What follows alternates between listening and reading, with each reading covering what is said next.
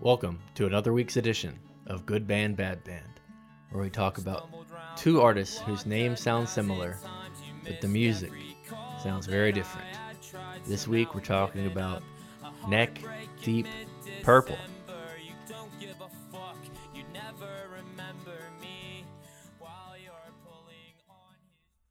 I am Jared. Caleb. This is Tyler. Man, we are going to be deep in the weeds on this episode. I'll tell you what. Deep in the weeds. Yeah, because, you know, we're going to be neck deep in the purple Oh. weeds. Oh, yes. That's what's going to happen here. yes. Jared, you're a big fan of neck deep. I like them. I uh, they're from Wales. They're Welsh, Wheelsh. and uh, they've been around since like 2013 ish. Um, I've liked. I think I knew about them like around 2015 for the uh, "Life's Not Out to Get You" album. hmm I heard a few things from their uh, other album stuff, "Growing Pains" and things like that. That's Yeah. like uh, it's like an EP and stuff. And I don't know what the first thing, but like December, that song we just played was one I knew, and "Can't Kick Up the Roots" is a pretty good song. And that's kind of what I first uh, heard them. Gotcha. So I've seen them. I saw them, I believe, in Indianapolis at uh, maybe the Hoosier Dome or something like that. Uh, and it was pretty. It was pretty packed show, very small club, and uh, they have a song that in the lyrics they say something about Indiana, but I think it's a name. They like they're talking about somebody whose name is Indiana in the song, Oh, okay. but in Indiana where they say the line, it gets a big pop. oh, I bet it would. So yes. That I, I'm glad you mentioned that because it did make me think about something. So, state again where they're from. Wales. Wales, so not America, right? Correct. Why is it that if you are a pop punk band, it is mandatory, regardless of where you are from, that you have to at least mention the West Coast Uh-huh. or your hometown You have to. or Chicago? it's it's mandatory. Because they did two of those three things, and it's not their hometown. no. I never heard them mention, like, I didn't hear them mention Wales at all. Hmm.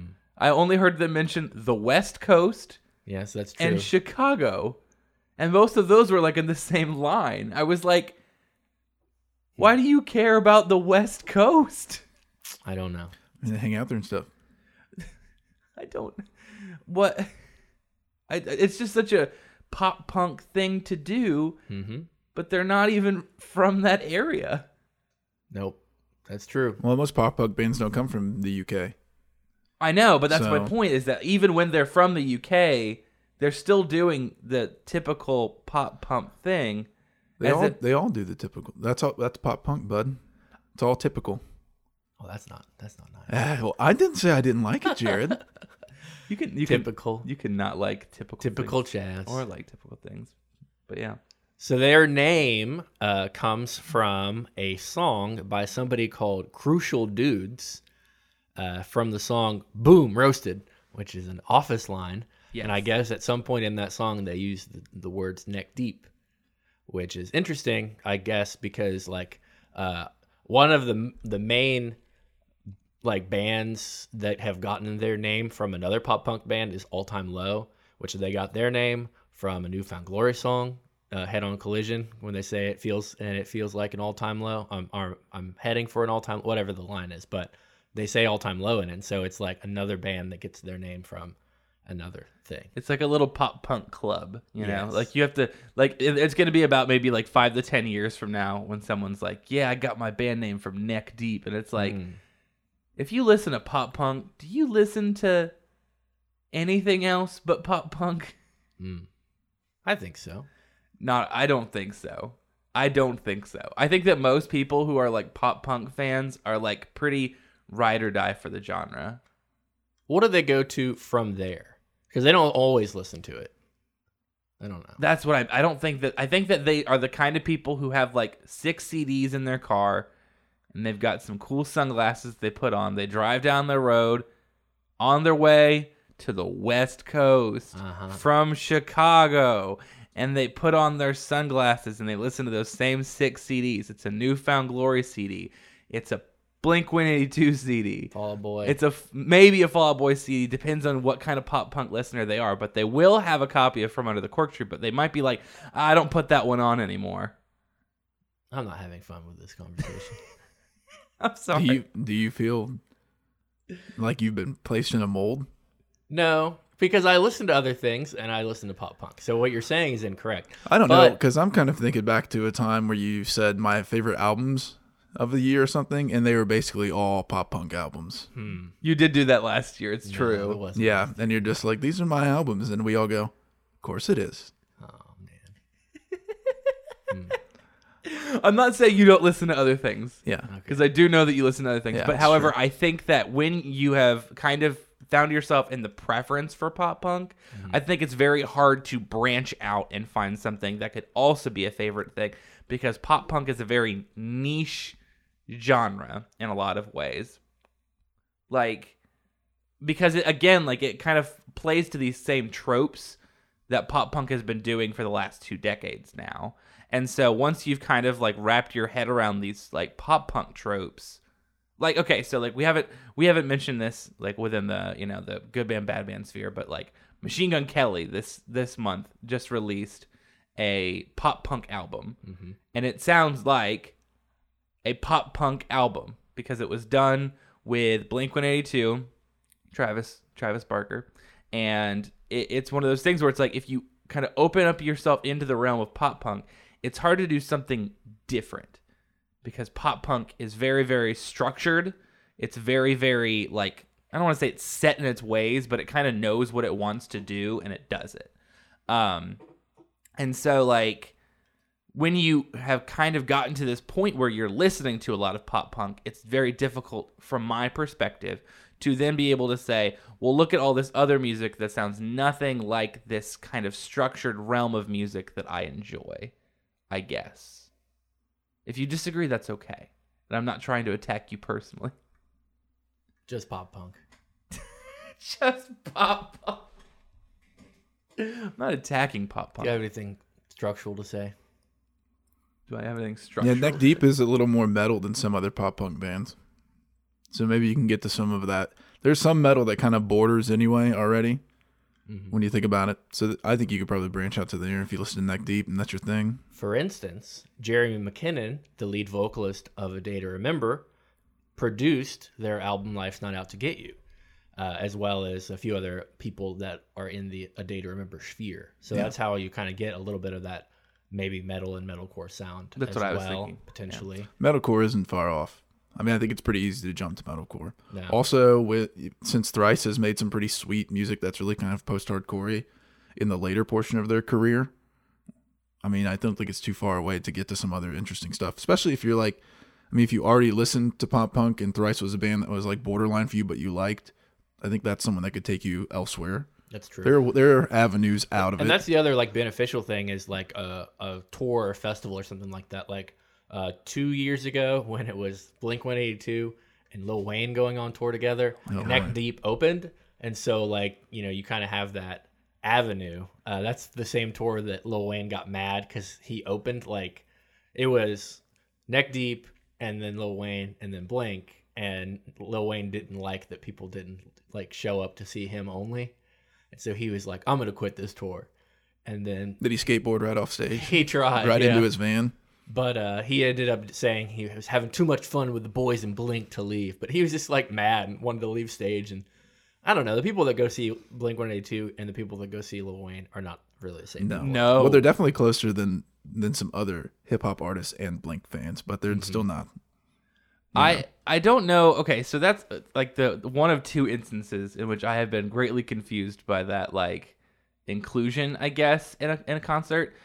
Fall Out Boy and Wiz Khalifa toured a couple years ago, That's correct? true i went to that show That's what I thought we had gone to that, and so i think Lil Yeah. Wayne, Blink One Eighty Two, Wiz Khalifa, Fall Out Boy. It just something about it doesn't click in my head because I don't think that those fans are. it's like a record label thing i think they're just trying Is to it? like force another group that you don't really care about down your throat so that you like buy that stuff Yeah, i don't know I don't know either. It's an odd. It's an odd choice, but I suppose Of all the things you choose to try to get people to buy Fall Out Boy records, since no one wants to, since they suck. No, no, now. no. They're going to Fall Boy. They're trying to get you to buy Wiz Khalifa records. Well, we know no one's going to buy those, so that's a pretty much failure right there. So how do we increase Fall Out Boy? Someone's probably buying Wiz Khalifa records that they roll their blunts on. he's not very relevant No, No, he's not. what happened to him? Uh, he wasn't that good, and then his moment was over, and now he, no one cares. That sounds right. That sounds accurate. It's pretty standard, really, when you think about it. We've we've got a few of them like that. Neck Deep have their own app. I saw that. That was weird. It I- was the I- I- same I day looked at that uh, the lead singer's brother uh, joined the group. He had been a, like a helper kind of throughout the entire Neck Deep process, but he finally Mhm. was able to join as the bassist and uh, switched with Joshua Haling, who went back to being the photographer. Right. So it's like, okay, let's go back to different jobs again. But on the exact same day that he joined the band and the other guy went back to being the photographer, their app launched Uh huh. which features photos, videos, tour dates, and announcements. Yeah. Their I- own app. I have heard good things about the app because I figured, you know, I'd go in and I'd look, I'd look at the app to see, you know, if it's if it's got anything interesting going on. And the first, I mean, the first review is pretty. It makes me feel like it's probably pretty good. It says this app changed my life. I've only had it for a day, and so far, my lost dog Noodles came home. My dad gave me his life savings, and my job gave me a promotion. Thank you, Neck Deep. Wow. So That's pretty impressive. What I'm saying is, if you if you like, even. I know if you like Neck Deep and Download the app. I mean, I should have downloaded it because I would love for my dad to give his life savings to me. Um, I mean, it's the rating profile is kind of interesting. It's got 4.8 star average reviews. Mhm. The age is 17 plus. Mhm. There's only 20 ratings. that's correct. Huh. Not, Not a very lot of people are looking out for the neck deep. I've never, app, I would I've think. never uh, rated an app before though. Why would There you? is a one star. I get prompted all the. Oh, what does it say? Just said it was kind of glitchy. I'll give you a go. Yeah, I love this band so much, but this app glitches way too much. Freezes every time I open it and doesn't allow me to open anything. Slashy, not happy face. Oh The developer responded, "Thanks for the feedback. If you still have issues, please contact us at our support desk." Oh, bud. Looks like they've uh, they've. I wanted to contact Neck Deep directly. I want them to fix my problems with their own app, not some web dev person. Jeez. Yeah, come on, guys. But yeah, I don't. There aren't. So the only other band that I can think of that we've ever covered across all of our podcasts that have their own app is the Rolling Stones. Mm, I It's the only other band that I can remember that we ever talked about where that we said that band has an app. There might have been other ones we just didn't know. I'm sure, but Who we- was it that had a mobile game? Oh my gosh, I don't know. You remember that? I found that out. I can't remember who it was I now. can't remember either. Somebody has their own mobile game. In my head, I'm like, was it Rush? It sounds like a rush thing to do. I don't know, but yeah, um, it's it's odd to think of all of all groups. Neck Deep would be the one who somehow snagged. Now that we've The covered application. uh, Rush for Record Roundtable, we'll probably never do Rusher It's a shame. unless the patrons really want it. Let us know what you want. How bad do you want us to talk about Usher and talk again about Rush? Uh, you want to play Torn? Yes, I would love to. I figured you'd Yeah, talk since about we this haven't at some talked point. any goddamn time about the music.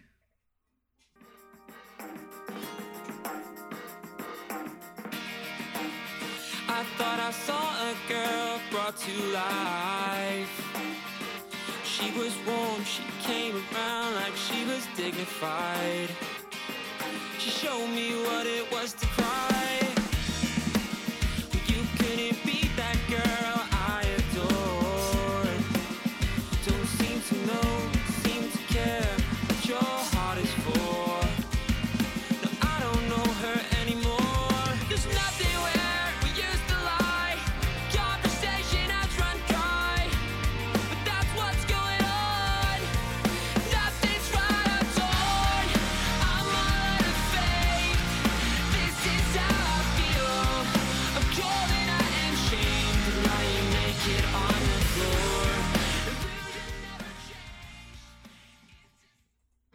Jared. That was put out uh, by uh, Songs. It's a compilation, Songs That Saved My Life, which is a uh, on the Hopeless Records um, compilation that like a bunch of different bands did covers of things, and uh, yeah, so that's pretty good. Would you like to play the original version, or do you? uh It's Do you pretty think- close to the Natalie Imbruglia, except they changed he to she. Why would we play the which is original? disappointing. Sometimes we do that. No, we're not playing the original. Okay. I What'd don't- you think? They What was changed disappointing? he to she, and I don't like it. But I like Oh. that they covered Natalie Imbruglia, so it's Yes. almost a wash. It's Mm. slightly on the positive for me, really. That's good. But I just, you know, the Beatles covered a song like that, and they didn't change it. Mm. And Was I, it- was they, it- they was set it a Torn? precedent. No, Torn wasn't written then. I know that. Gosh, I Get know. your timeline. I think that uh, yeah. the uh, Teenage Dirtbag cover by Rustin Kelly, I think he changed it from he to she. People have recently, I've you know, I like to find things to get angry about because you might as well. Yes, of course. And uh, that's one thing I've been angry about recently. People changing he he to she and vice versa in the songs that shouldn't be changed. Just sing the song. Hmm. Sing the song. Who cares if you're singing about another man? Big deal, bud. The only the only time that it felt slightly relevant in my mind is when Say Anything did "Baby I Got Your Money" and he had to change the name of uh, the rapper who was singing to his own personal name because if he kept saying that you know Dirty. Dirty was coming to get you or whatever, it would be like, who are you? Bemis is coming to get you. I don't think you're dirty. But yeah, I I, I agree. I'm on Tyler's side with this one. So I have uh, a topic that is not very much fun to talk about, but I thought it would be kind of interesting. I didn't think you'd be the one to do it. I know. So one of their members, Lloyd Roberts, was accused of uh, sexual misconduct back in 2015, and uh, he was removed from the band. And he just wanted to. Uh, he he said he didn't do it. You know, nobody ever says they do it, No. but except for Jesse Lacey, which he kind of didn't take any responsibility for it. But um, so I guess he was like sending inappropriate things to underage girls, which is not good. No. But the problem that I've kind of seen in this genre is that that um, is kind of the fan base. And so, like, you start out where you're like 16, 17, 18 in a band. And then if you last long enough to be like an adult, like uh, Blink 182, Fall Out Boy, Day to Remember, Neck Deep Now, other people like that, where you keep getting older, but your fan base stays the same age, a la uh, Matthew McConaughey. that is that becomes a problem when your fan base does not mature and age with you. When Right. you keep like talking, even if you don't keep talking, even if like your sound matures, but your like audience doesn't, it just makes it like I don't know. You just need to be very careful in a band like that. You That's almost just problem. have to expect that you just can't interact with your fan base to a certain degree. Like you have to be like, well, you know, I'm now not in that way. I'm now 30 years old and all of my fans are, you know, s- 15, 16 years old. I probably don't need to be texting them. Yeah, why you keep singing about that though? That's my that's my argument. singing about what? How about you stop singing about teen songs when you're 30 years old, you sad sack? That's part of the issue too. We after we've talked discussed this before. We're like, how long are you gonna keep making music about teen feelings when you're a 34 year old man? You gonna give it up yet or what? Because it does continue to do that. I'm not saying that they do that. People mm-hmm. do do that though. As compared to your ba- a band that we enjoy, Menzingers, who kind of sing about their lives at the moment, and their mm-hmm. fan base can continue as it goes. But a lot of bands in this realm, especially, and in like the more popular side of emo, just continue to do the same thing, album to album. Just kind of like Disney Channel, where you got like 30 year old dudes playing teenagers and it's confusing. Disney, that's right, calling you out. Hannah Montana's brother. Get out of here, you weirdo. Yeah, it's just weird. It creeps me out. Keep Jackson. waxing his mustache. That's not going to fix it.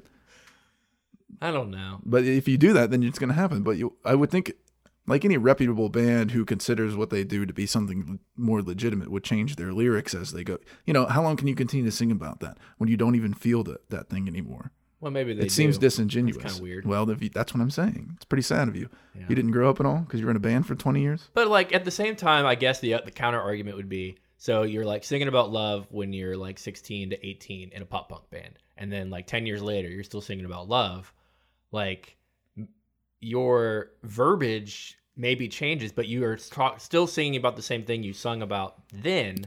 But you're older now, and maybe you are mature, but it sounds like your lyrics are the same. You know? That would be a pretty that would be like a fairly abstracted thing for me to say about it because as a person who is almost 30 years old the way i think about love now is definitely different than the way i thought about love as an 18 year old Yeah, I was gonna say. I feel like it's not even just verbiage. I feel like it's just the nuances of emotion that you're able to understand a little bit more fluently at that point. Like, obviously, you're not singing about like uh, dancing with a girl at, at, At a prom, prom. like at 30. right i don't know listen I'm I've holding hands with my girlfriend. i've seen it in movies He's a chaperone now. think- He's yeah. still trying to dance with him. oh, that'd be a really good pop punk that would song. be me and my wife went as chaperones to our uh, to the prom and i tried to dance with these teenagers It would both appeal to the adults and the younger kids, who, the younger kids who wanted to go to prom, And the pedophiles that like pop punk. Yeah. and the pedophiles who like pop. i'm glad punk. you've admitted it we've drug it out of you it's been it's been what I'm looking at now, 20 minutes worth of attempting to get you to admit that real pop punk fans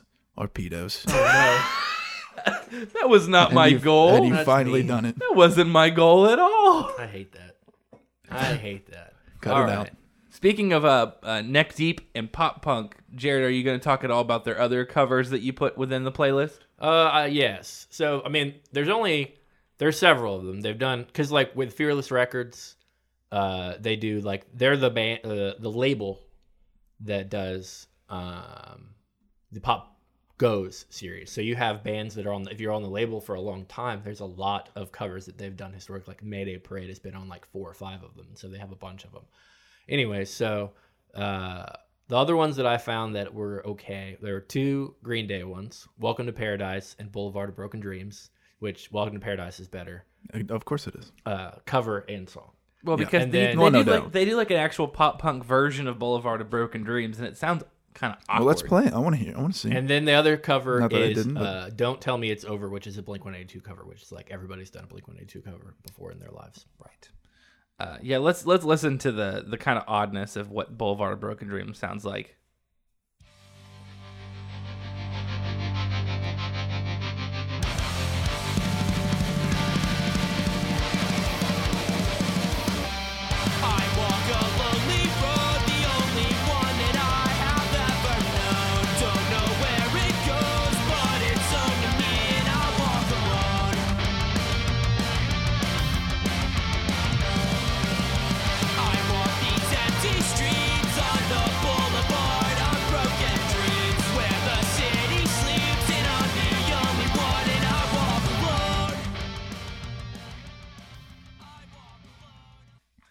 That song kind of starts out all bad religion like, then it just turns into regular pop punk.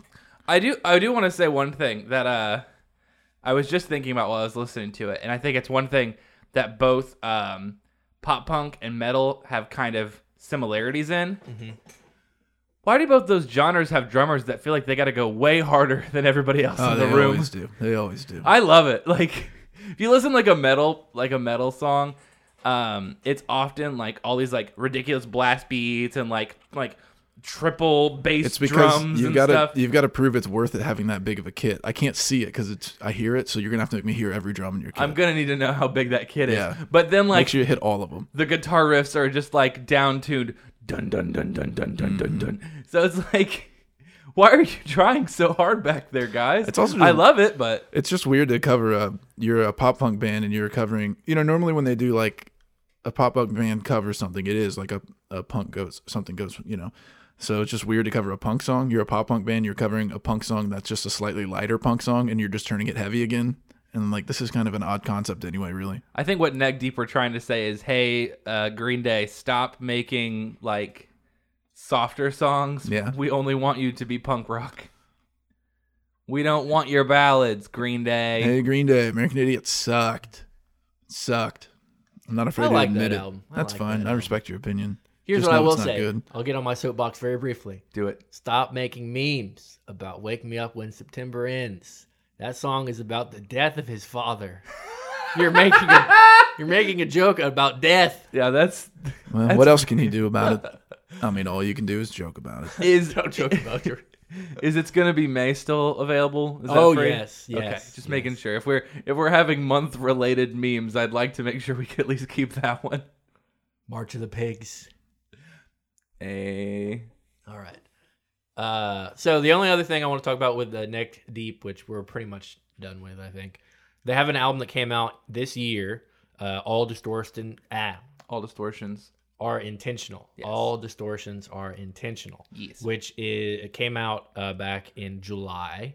It's okay. Uh, it's a concept album, which is interesting. It's about this place called Sonderland, and they kind of make up this whole like love story between this guy and this girl, and it's like a whole. It's not really like they, they call it a concept album, but listening to it, I wasn't like, oh, I'm following along the story. It's no, yeah. it's no Coheed. No, I, I felt the same. I was gonna say the same thing. Is basically like I, I understood that they were going for a concept, and I appreciate that they like put in that effort, but I don't think that it landed super well. Yeah, well, pop punk's not really a place I look for concepts. It's kind of a I don't. want- It's interesting to see how you how they try to do it, but mm-hmm. All right, here's here's here's the concept for my pop punk album. Okay, we're in a car.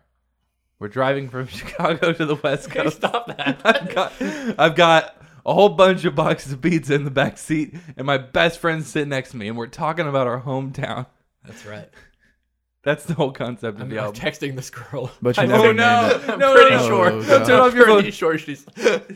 Turn off your phone. So I don't, I'm trying to think if they're like I guess the only pop punk, uh, the only good pop punk concept album that I can really think of is the Black Parade. Uh, yeah, Which, yeah, I would like, say so. that's even bridging on pop punk. Yeah, I mean it's in the neighborhood. It's in the, Yeah. the kind of touring sphere. The other would be like I guess maybe uh, the Panic at the Disco. Uh, uh, where nine in the after. It's not really a, Pretty odd. yeah, like it's not really a concept, but it It's does more- follow the same style They were- throughout the entire. Yeah, album. there's kind of right. like overarching theme, but I don't know if I would Mhm. call it a, a concept album. No, I wouldn't either. But it's Yeah. Reaching, you know. Right. Yeah. Uh, sure. Can you think of any other good ones? No, I don't know. I don't think so. I don't think that pop punk is really. I mean, well, actually, I guess you could say American Idiot is kind of Oh, a it is. concept album. true. So Well, are It the, is is Green Day pop punk? Do they go into it at that Yeah. point? When is what? yeah, Are Green they Day the is definitely pop. founders of pop punk? They've always been pop punk, dude. That's true. For Dookie sure, is- Green Day is Dookie all- is a pretty Well, pop punk album. What is '90s punk then, but pop punk? What else is there?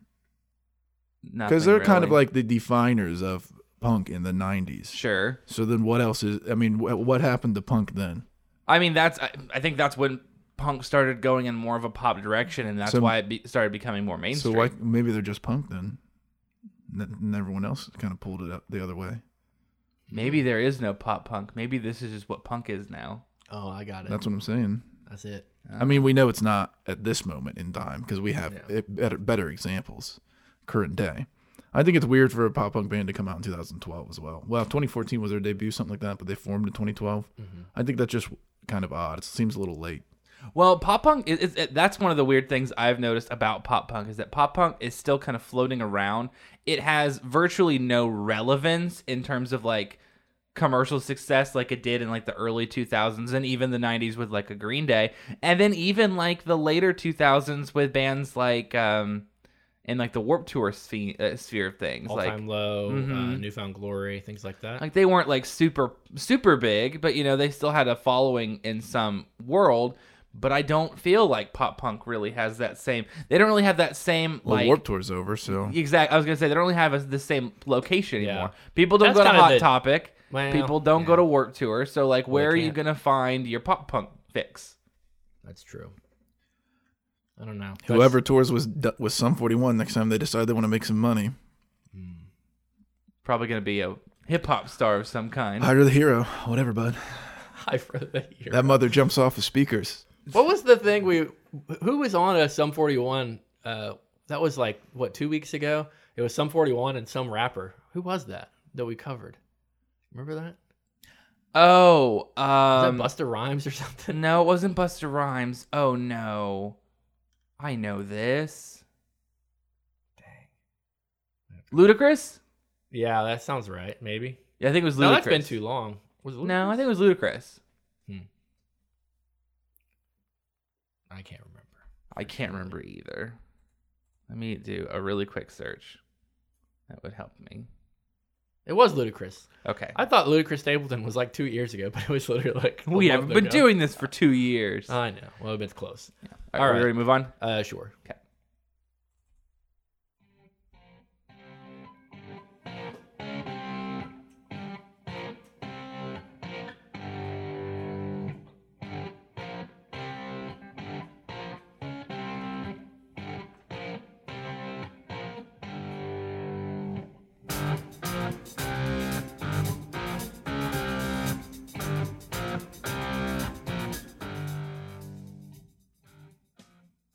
Well, that's a bummer. The build wasn't even over.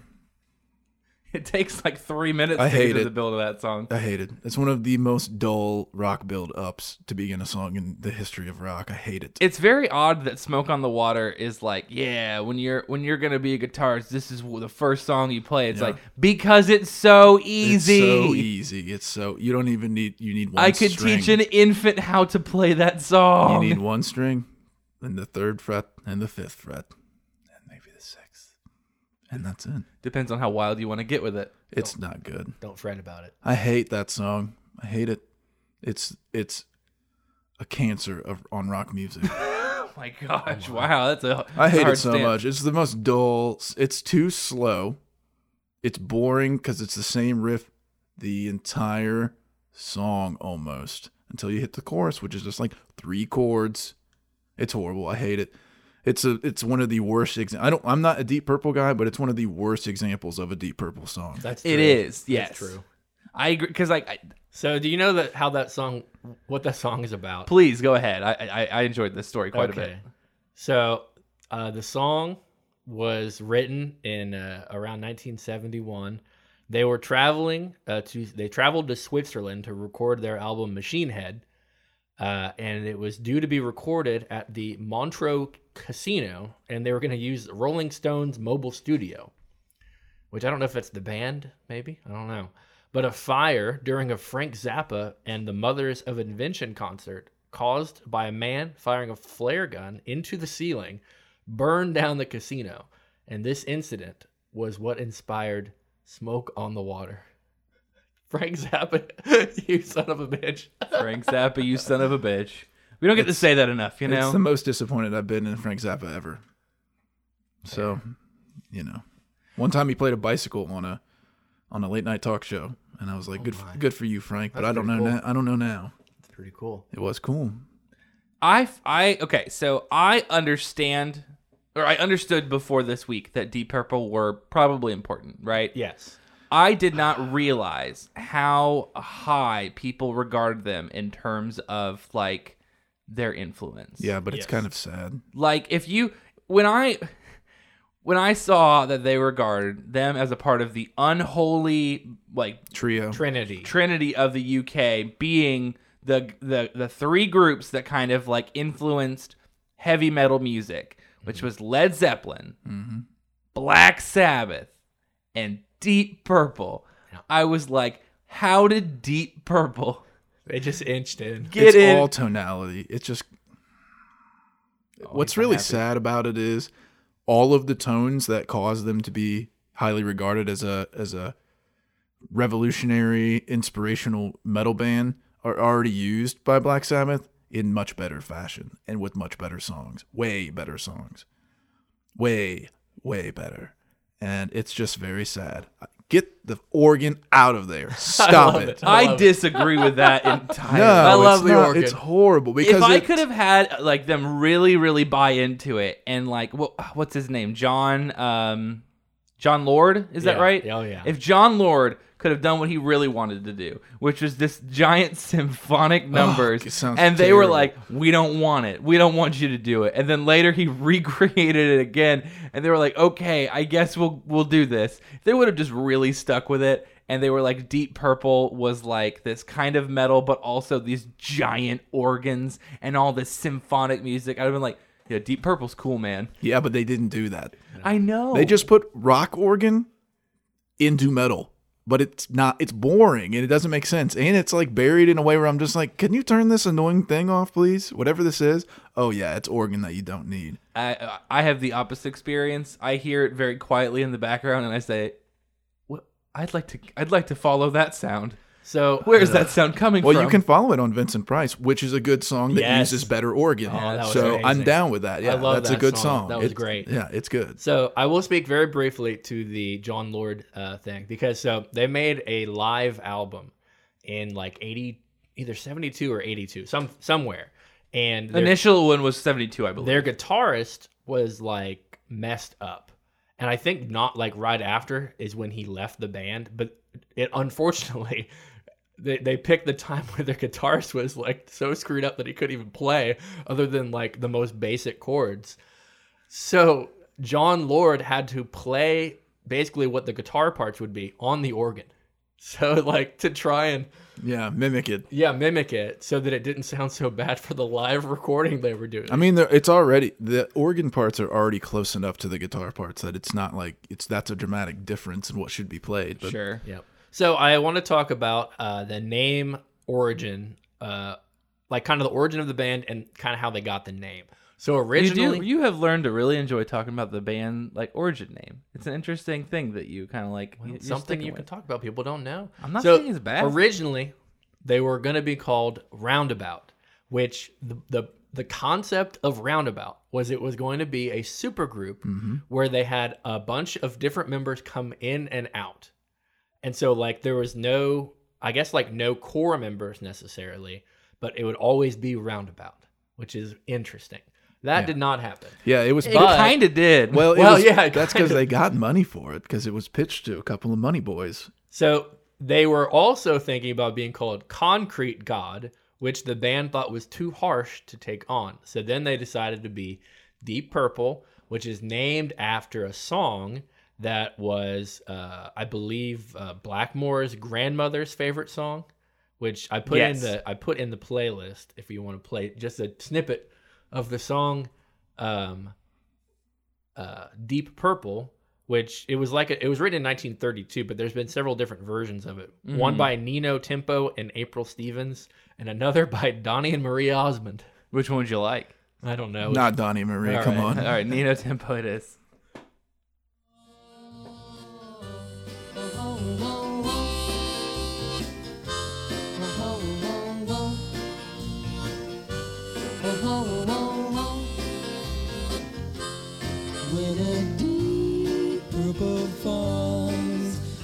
Over sleepy garden walls, and the stars begin to twinkle in the night,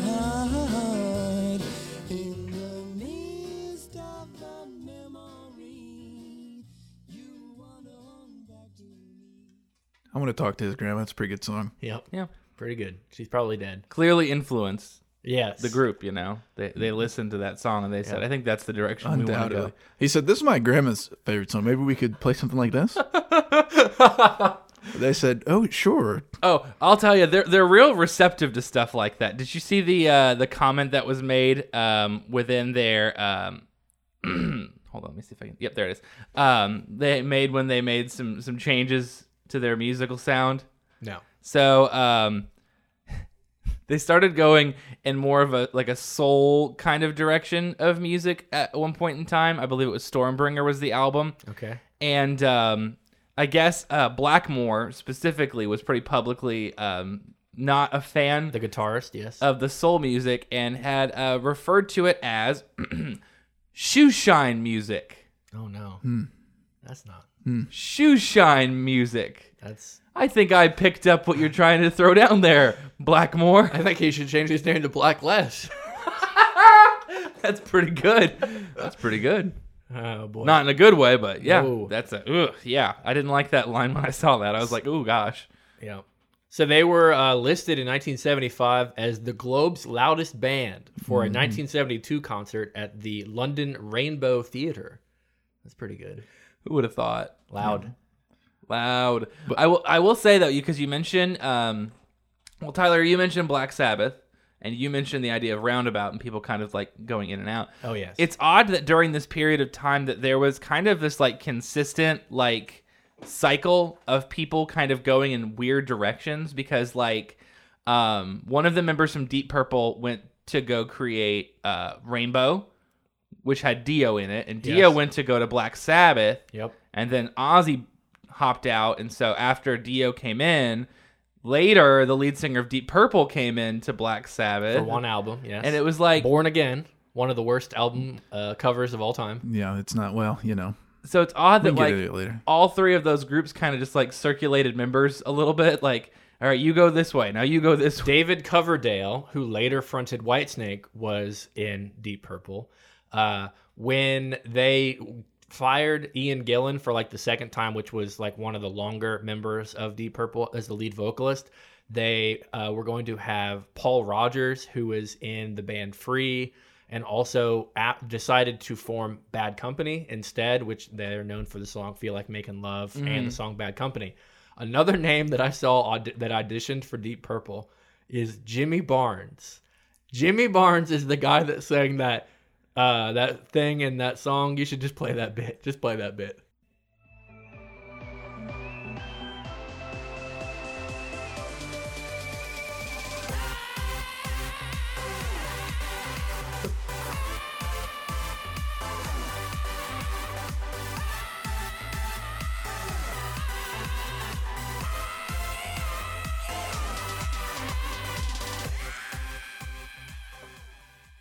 I can tell you from experience that is that is the third time that we have played I'll play it every week if I that could. bit. If it I comes can't up, believe sometimes I just see Jimmy Barnes' name. It doesn't make any sense to me. you're like, I didn't know this person was Where real. has he been around? Uh, what was who was the name of that original person? It's what's the Oh, name of that song? Uh, uh, oh Like my the gosh. guy Uh, that sang that Kieran song. J. Callahan. Yeah, Kieran J. Count. Thank you. Callahan. We gotta we gotta we gotta credit that man. At all the time. Richie Um, Blackmore, the the guitarist for Deep Purple, didn't learn how to drive until he was 39 years old. Oh, that's wild. I just didn't have to. It is uh, so. You mentioned uh, people, you know, kind of being a part of the group. It's odd how little of the group is still intact at this point, but it's also uh, interesting to me how much they kind of cycled in and out. So, like, members would come back in and out and in and out and in and out. And Jon Lord and then the drummer, um, Ian Paice are like the only two members that kind of stayed like consistent, like consistently. And Jon Lord only really stopped being in the group because he passed away. I think he had retired, but only maybe passed like he retired. Like he wasn't like I'm quitting the band. He's like, no, I'm like 70 years old. I have to stop making this music. Um, and so like the the group has just kind of been a constant flux of talent. They to the point that they have like a whole a whole name for their eras. Oh yeah, that's pretty great. That's crazy. that It's you- called uh, Mark. Yep, Mark Mark one. one, Mark two, Mark three, and Mark four. They have four different marks for their lineups. As I was wa reading through their information, though, I found like seven. Seven marks. Yeah, they kept saying other marks. No, like there was like I saw like a. Mark five. Oh my. I saw a Mark seven. I'm pretty sure. Like I, I Hmm. kind of lost track. I will say though, and this is the, one of the things that maybe caught my attention more than anything else, and I do think that there is some kind of conspiracy going on here because I don't know how you could do this. Okay, Just say it. hear me out. So Blackmore left somewhere in the realm of like 1975. Okay, Yes. and they started having some people come in to um, audition for the group. Uh huh. Um, one of them, their name was Clem Clempson, and another one's name was Zal Cleminson. You're telling me you had two people come in with Clem in their name, and one of them had it twice? I don't think so. It was just Blackmore with a mustache and with a beard. Exactly. It's Making just, up different names. no, I'm just a Clem Clempson. You know- Blackmore, get out of here. And if you want back in, we'll just let you. And then he left. They're like, no, get out of here. It's like, I'm Zal. It's Zal me, Clem. Clemson. It's Clem. It's me again. And only three years before then, they were in Clemson, South Carolina. Oh boy. That's where they found him. I think it'd be funny if he left the band as the guitarist and then uh, they had another vacancy, like as someone else, like a backup percussionist, and he just came and was like, "I'd like to be your backup percussionist." And like, you just and like, could you just? I just want to try out for backup percussion. Thank you. Can I please be the tambourine player? this, yeah. I'd like to be the tambourine I've been player. telling you all for years. I don't want to play guitar. It's like the, the the guy from Neck Deep switching to photography. Yes. So after Blackmore left, uh, they got a guy named Tommy Bolin who was pretty good, but then the band broke up and he started his own solo thing. So he was playing with Jeff Beck in 1976, and he went off stage and took a picture for Rolling Stone magazine. And uh, he was talking to somebody from the Miami News named John Marlowe. Uh, he had done an interview, and the guy told him, Take care of yourself, which Tommy replied, I've been taking care of myself my whole life. Don't worry about me. I'm going to be around for a long time. That night, he died of an overdose of heroin and other substances. Ooh. Do not say you'll be alive a long time.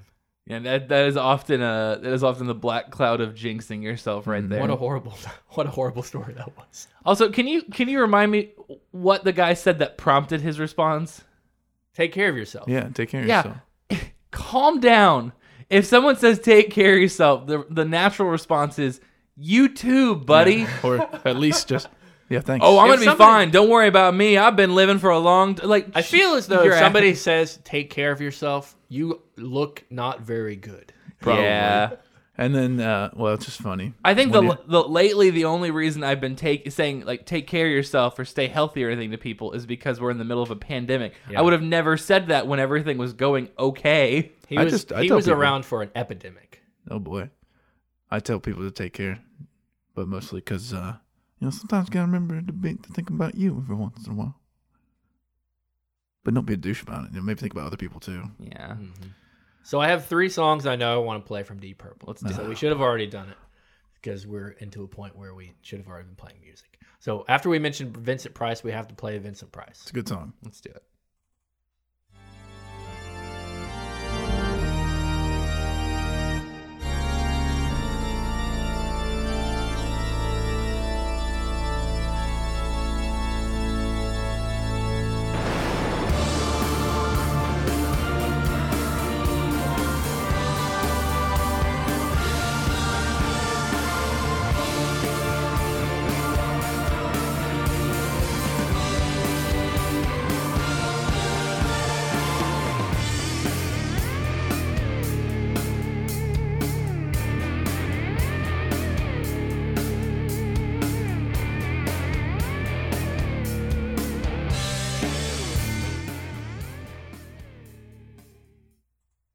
Are you more metal in 2013 than you were the entirety of your career? Yeah. Hush. Wasn't Whole, that what that was called? whole lot of not uh not smoke on the water right there. A whole lot of this some metal with some good organ. So I'm like pretty I sure- said, I'm pretty sure that song was written with the music first. So they like wrote the music and then they were like, this kind of sounds like uh like old horror. Let's just call it Vincent Price. And then That works. later they like because the song they do use the lyrics Vincent Price in it. And so I like that concept of like writing the music of, of something and then saying, okay, now what are the lyrics? Because I don't know if they like sometimes the bands will bring in lyrics and already have music and just like throw it together. But I like the idea of music first and then lyrics. Uh, another song that I found that I thought was uh, super interesting and very uh, um, maybe bad. On the album The Battle Rages On, which came out in uh, 1993, which is, is kind of later in the Deep Purple. I hate this song. Yeah, it's, it's, not called good. One Man's Meat.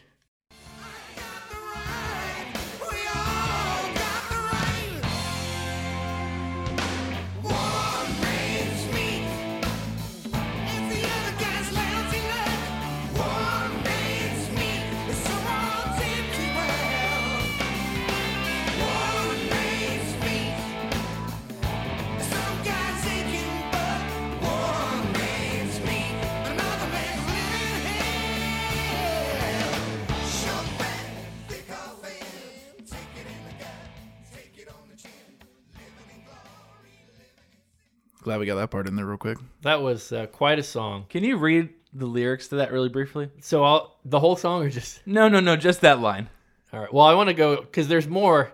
the The start of the song uh, it says cold beer, a strange cigarette, getting your high, getting you high, getting you wet, falling in love, falling out of debt, straight, gay, black or white, strutting in the dark, hiding in the light.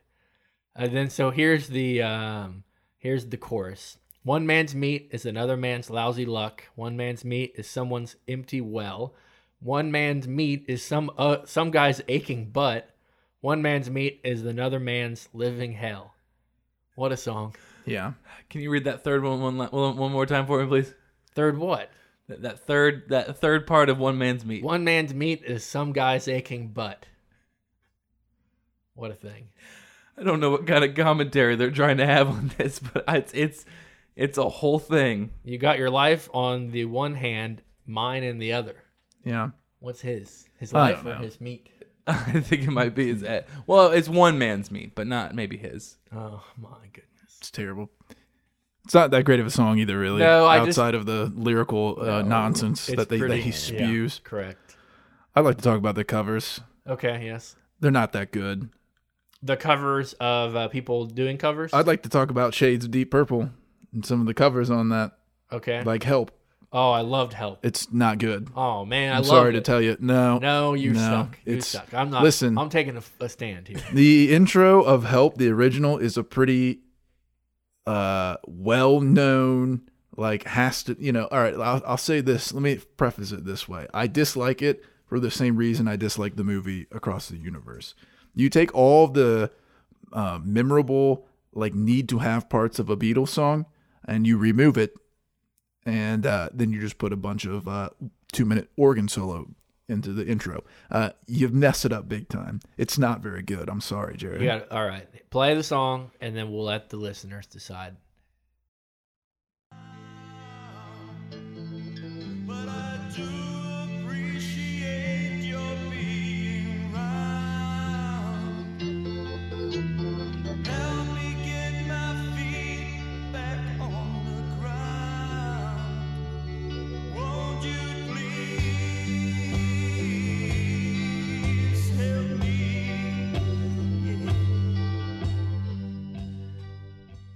For all you headphone listeners at home who are like, I'm just gonna pop one headphone in I and uh, do my do I wish and I'm, I'm gonna do my I'm gonna do my dishes with just one headphone in just in case you hear the baby crying and I gotta I gotta make sure and check on it.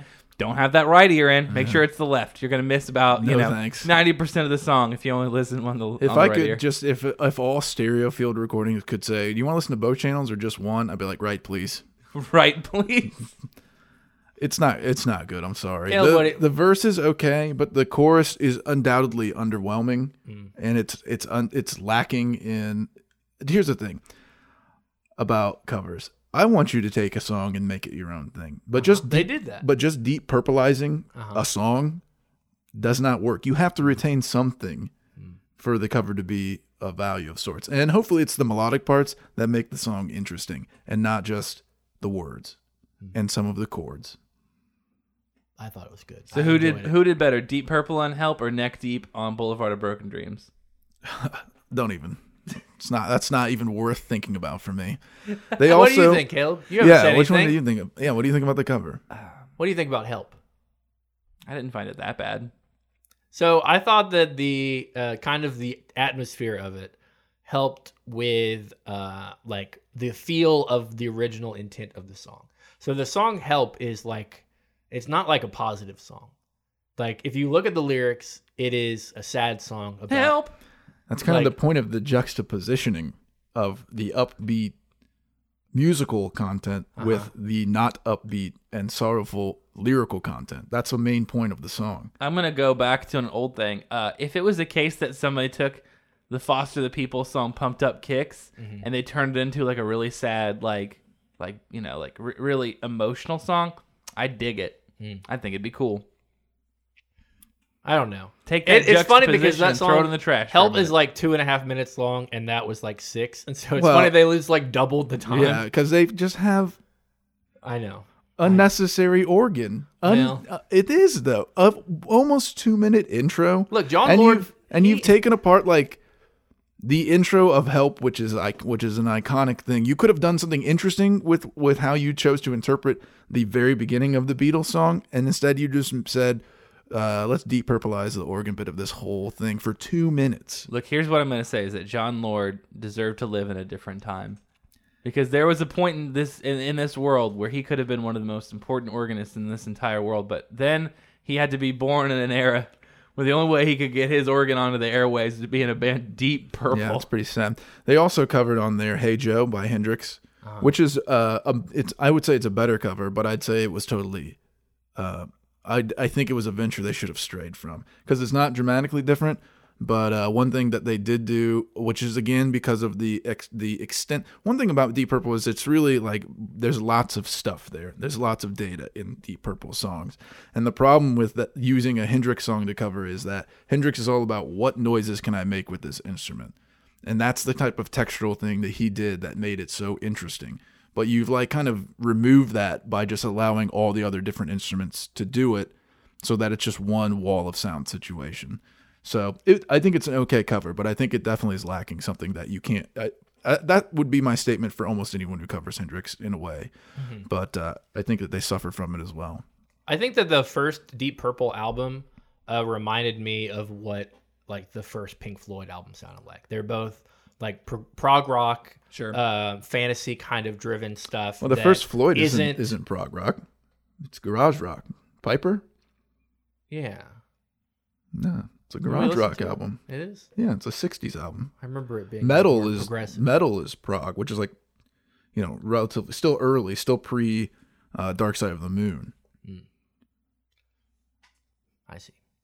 Well, I don't know. I thought I thought Help was pretty good. I I was looking at the uh, discography at the very beginning of the week, kind of adding things that I thought looked interesting, and I saw that they had covered Help on their debut album, and I was like, this will be interesting, and it was interesting.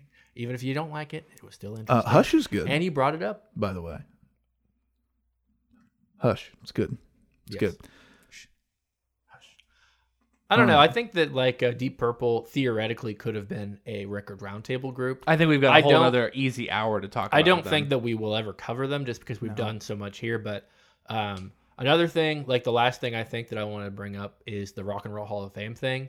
Uh, it took a We're very long time for them to be inducted. It was 2016, and they had been on the ballot or whatever since like '93, and it took like a really long time before they were nominated. And then I think they were nominated first in 2012, and then like they didn't get in for all those years, and then finally were I think inducted in 15, and then put in like for the performance in 16, if I remember correctly. I think that's correct. But- Yeah, well, it's funny because they kind of viewed it as this like, oh yeah, they're just a one-hit wonder, and it's like, well, you know, sure you only know their them for "Smoke on the Water," but like they That's not even the good song. Their best song. they have so much more going on outside of that. You're just not aware of it. So if you're the guy who's in charge of the Rock and Roll Hall of Fame and you don't know what Deep Purple did back in the 70s and all you know is the one song from Deep Purple, I don't think you should be on that committee.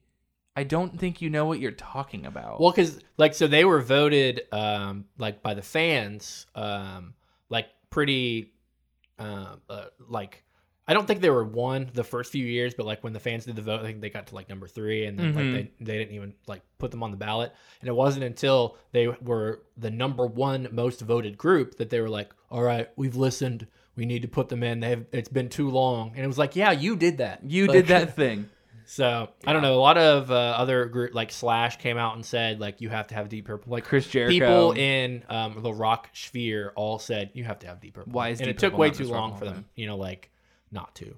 But yeah, they're in now, baby. Thank goodness. So are you ready to vote? I will say also one last thing. Oh, I thought it was funny because there's so many members of them that when they did get inducted, that they were like, "Here's who's allowed to play at our induction." yeah, I think Blackmore. You're invited. Blackmore was not there. No. He uh, wanted, I think that there was kind of a bit of a miscommunication ish where he was going to go, but then the manager for the band said, like, he could not, like, don't go. But I think he was just saying, you are not going to perform with us. But I think he could have been there. But, like, Yes. he should have been there. Blackmore should have been there. He, like, helped with the sound of them. And he, you know, like, is one of the bigger members of the group. Sure, sure. Um, but but yeah, there were like almost everybody. I think only like three or four people weren't, and it was just like people that. Oh, another person that was uh that was in the group, uh, Joe Satriani. He toured with them from in like '93 and '94 briefly when the guitarist, the other guitarist left, and he just played in Europe and Japan. Isn't that wild? But like, oh yeah, I forgot about one of the biggest guitarists ever that played with a, a guy that played in Kansas. Play like you could go on and on for people that like were in Deep Purple. It's insane. Yeah. So, yeah. It's really a shame that this is all we've been able to cover. I, again, like I, I feel like we've got plenty more to say about Deep Purple, but another day, I suppose. Yeah. I think that I have to pick them. I like Neck Deep, but I think the Deep Purple, like that help cover was really good. I I mean I like the last few Neck Deep albums. I haven't really been as like into as as much as I was their first couple things, and but I just think that the the lore of Deep Purple is just like incredible. I'm surprised. I interesting. figured that you were pretty much a shoe in for Neck Deep, but I don't know. I snow, smoke on the water and all that stuff. I thought it was I thought it was pretty fun. I enjoyed it.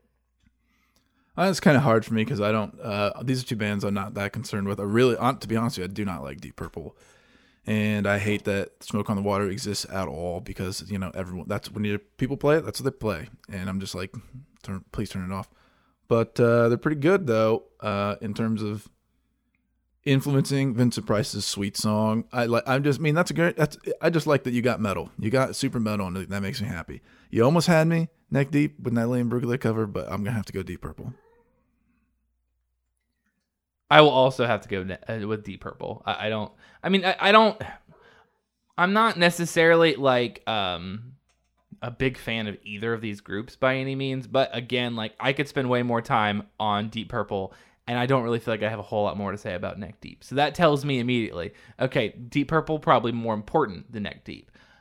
I also, I, again, I don't necessarily love Deep Purple sound. I think that it's odd to put them into the category with Zeppelin and Sabbath. Like I don't know that they fit in the same mold, but you know, I, I, I see their relevance. I see their importance.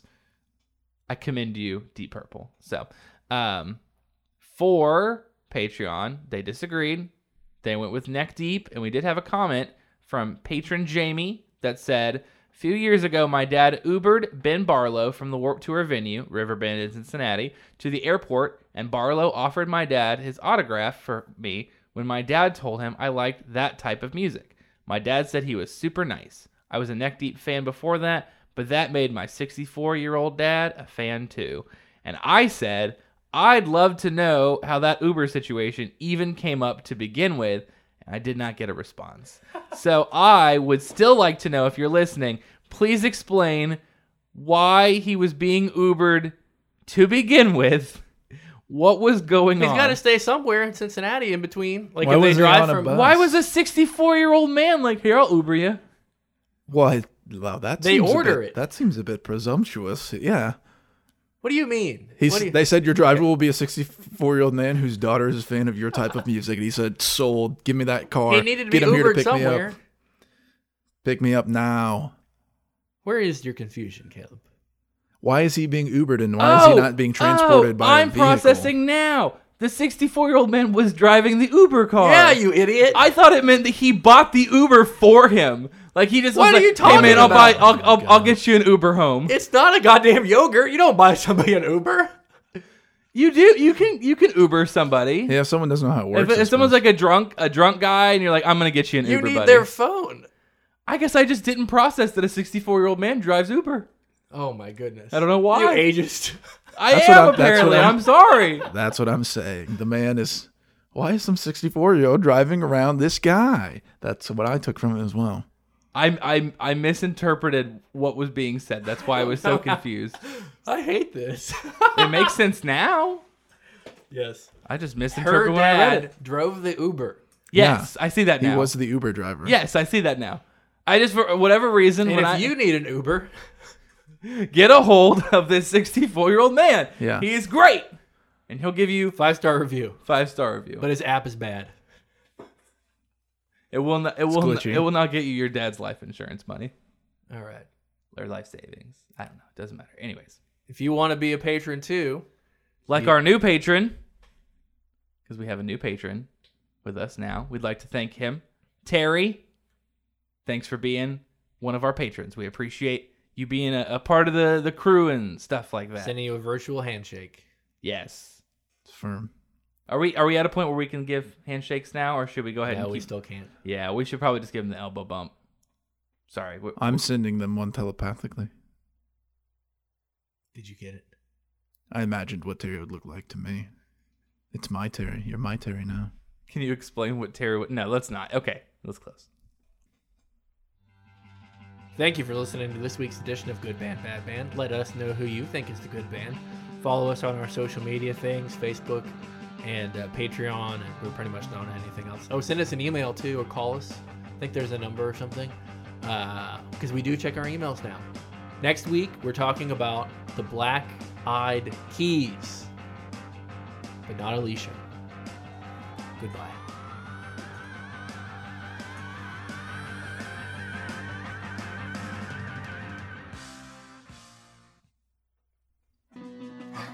you gotta do it. Hold on. Figure it out. No, hold on. What are we doing? Turn it up. Figure it out. I told him already. He's gotta figure it out. It's been an hour. Just stop the song and tell me. Yes. Next week, we're going to be covering uh, two bands that sound similar uh, in the names, but not really. You figure out what it is. I guess we'll have to see then, because someone doesn't remember a damn Do you remember? thing. No. What is it, Tyler? Do you remember? I don't remember, but I'm not responsible for Oh it. my God! How did you both forget? Hold Hold on, on, hold on, hold on. I'll remember. It's uh something. Hold on. Dang it. It's been an hour. I'm not responsible for remembering that. Yeah. Or else It's, I would uh, attempt to uh, one commit that it. came from Patreon. Yep. The something black. It was unanimous, yeah. Black eyed keys. Okay.